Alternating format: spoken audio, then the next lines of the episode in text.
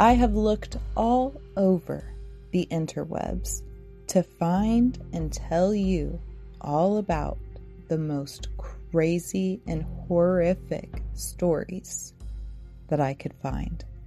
Ones that are supposedly true. So let's get into haunted horrors. As many of you are aware, we recently went to Whispers Estate. This was an amazing experience. One, if you caught the episode of Haunted Indiana where we went over Whispers Estate and why this place is so fascinating, all of the crazy stuff that went down, there was more. There was so much more that we were not aware of. Honestly, I'm not really sure. Most of the internet is aware of what has happened inside those walls. And though we are still reviewing all of the footage that we gathered from eight different investigators, we did stumble on one possible piece of evidence right away. And this evidence, this is what is going to link us to today's haunted horrors. Okay, before we get into the story, I want to do a little bit of Ashley splaining about something because we are going to, yeah, spoiler, we're going to be talking about table turning in this episode. And I don't want you to be confused. I don't want you to feel left out if you don't know what table turning is. But also, if you happen to be like me and you have heard of table turning because of a super famous, certain magician who debunked it, then I also don't want you to go into the story full on skeptical mode because the whole purpose of this is to find, that's right, say it with me, haunted horrors that are supposedly true on the internet. Okay, so yeah, we know what it is. So, what is table turning?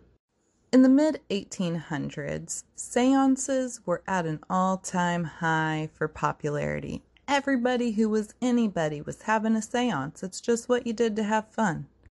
And in my opinion, they knew what they were doing, okay? They knew how to throw a party.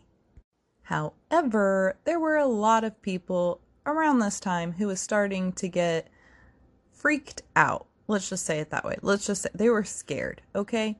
Most of the time, seances consisted of some type of scrying or, you know, Ouija boards, spirit boards, that kind of thing. These were frightening tools to a lot of people because they're covered in sigils sometimes that like no one knows what exactly it means.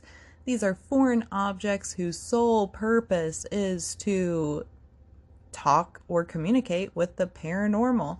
So a lot of people really believed that these items that a lot of folks were using to conduct a séance were actually portals to another dimension and you didn't know who or what was going to crawl out of them the beautiful part of table turning, you know, was that it was just a table. Who out there is scared of just a table? This wasn't something that was covered in sigils or markings of any sort. This was just something you could do at your, your family kitchen table, you know? Just gather around. Let's talk to some dead people. So, all that people needed to do was sit around a table, put their hands on top of it, establish some boundaries for the spirit world as far as communication goes. Turn this way for yes, turn that way for no, blah, blah, blah. And boom, open communication. And no portal needed. Woohoo! Yeah, but here's the thing it doesn't matter how you're establishing any type of communication line with this other world. That itself is, is kind of like a, a portal right? Well, as the popularity in table turning grew, so did any of the whispers, if you will, about this certain method. Where, hey guys, we're still opening a portal. We don't know who or what we're talking to. But because of this popularity and because of the amount of people who were having successful sessions, yeah, we quickly learned that not everyone is being so honest with their table turning sessions. It was kind of it was it was a spectacle basically, and hence why a certain famous magician was able to debunk it and ruin it for us all. But anyway, let's get into the story part.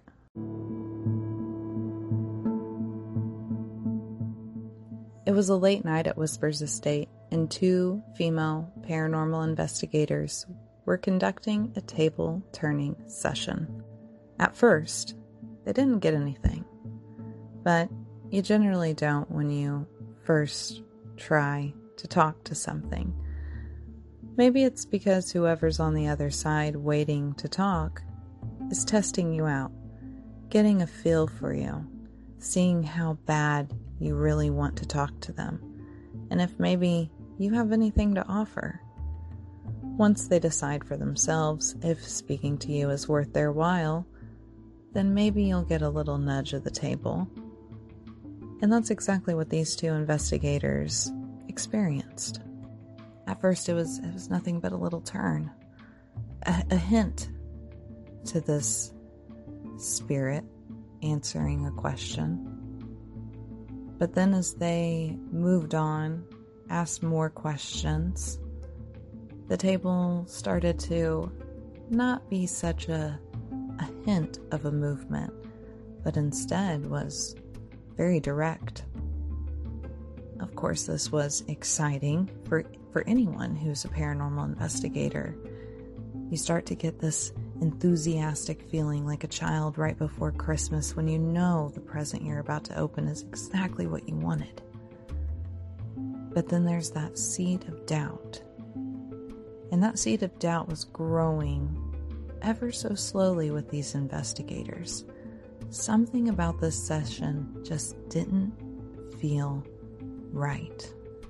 Despite their emotions, they continued and so did the table, turning left, turning right, before it finally levitated completely off the ground. Moved left, moved right, and then the table started inching down the long hallway of the second story of Whispers Estate. At the time, the two investigators were in one of the bedrooms, the first, as you are to go up the stairs to the second story. And apprehensively, they followed the table as it went all the way down the hall, passing the other bedrooms, passing the bathroom, making its way to the servants' quarters. Both investigators were frozen in fear. Nothing like this had ever happened to them before. At the time, they were completely fixated on the table itself, the object that they were just using to open up a communication line to the unknown, and were receiving some peculiar responses, and now this.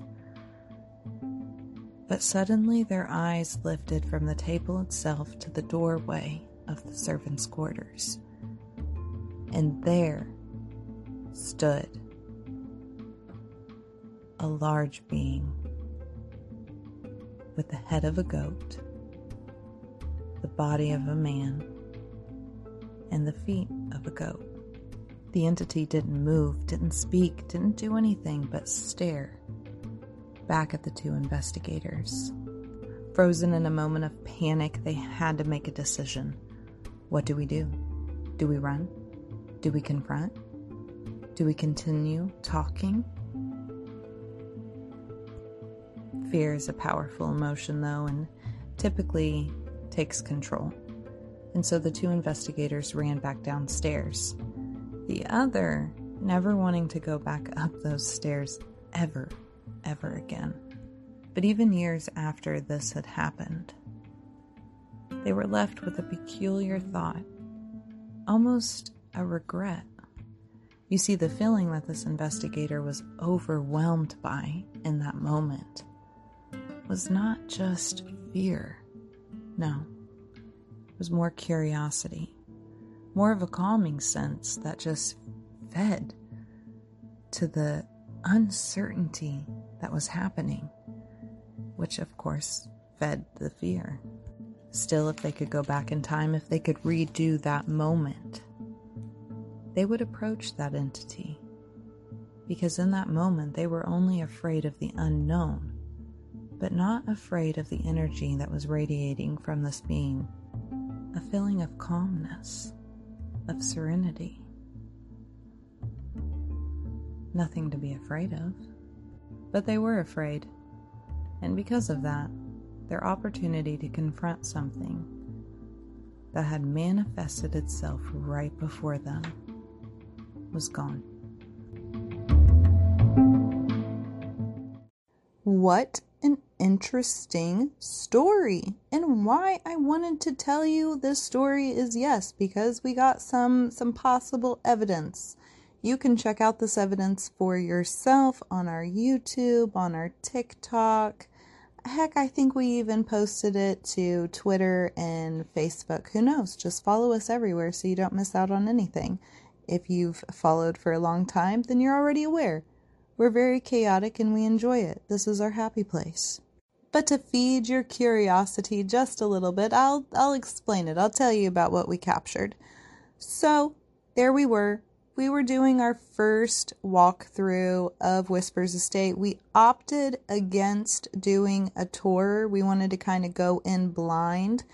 But how blind can you possibly go in on a location such as this one? It is super popular. Everyone pretty much knows the history of this place. But we didn't know that story. We did not know that story which is so cool about what we possibly may have captured. So we all we sat around. We where do we want to start? Do we want to start at the the first floor, you know, work our way up?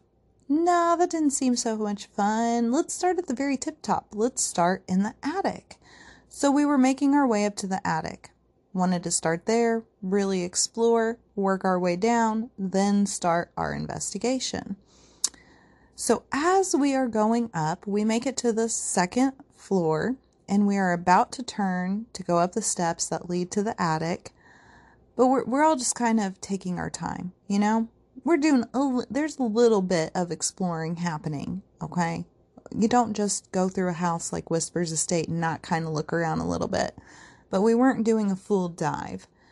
And one of the investigators, Valerie, who is our psychiatrist of the group, was working the EMF detector, and she was actually getting a lot of really cool readings by this crib that is located in the room that leads up to the attic. And my my my interest, everything should have been on her and on the fact that this device was going off in this moment, but for whatever reason, my attention was not on her at all. My attention was what is up those stairs? So I pan my camera up. I'm just kind of looking at the top of the stairs to the attic, and I didn't see anything. But what I captured is rather peculiar. Out of the shadows of a doorway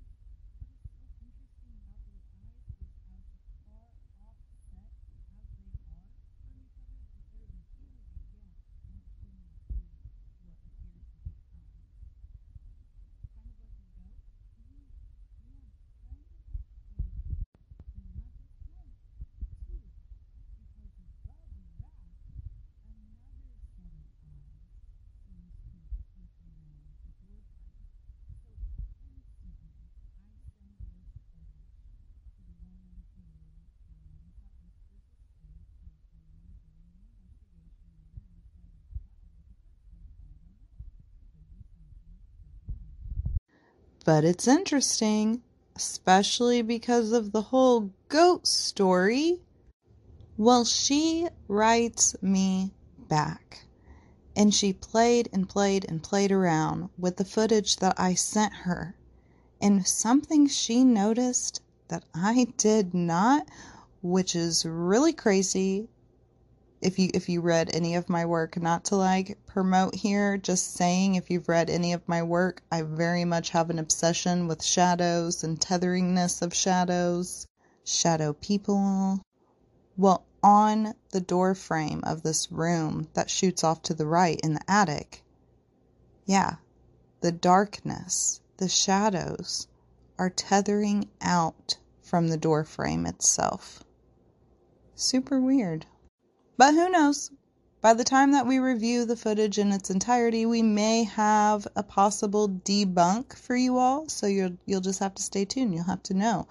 And again, if you want a full breakdown of our investigation, then you need to you need to take this relationship one step further and just subscribe to the monthly podcast where we break down our investigations. It's the only way that you're going to know exactly what we went through, exactly what we saw, and exactly what we captured during our review. Because again, when we upload for YouTube, we want you to be there with us. We want you to be investigating alongside us. So we're not going to point out every creepy thing we captured. That's up to you as an investigator. So thank you so much for listening. Just just that alone is support and eventually we'll be able to venture out to more creepy creepy places. So until next week, love you so much. Stay creepy.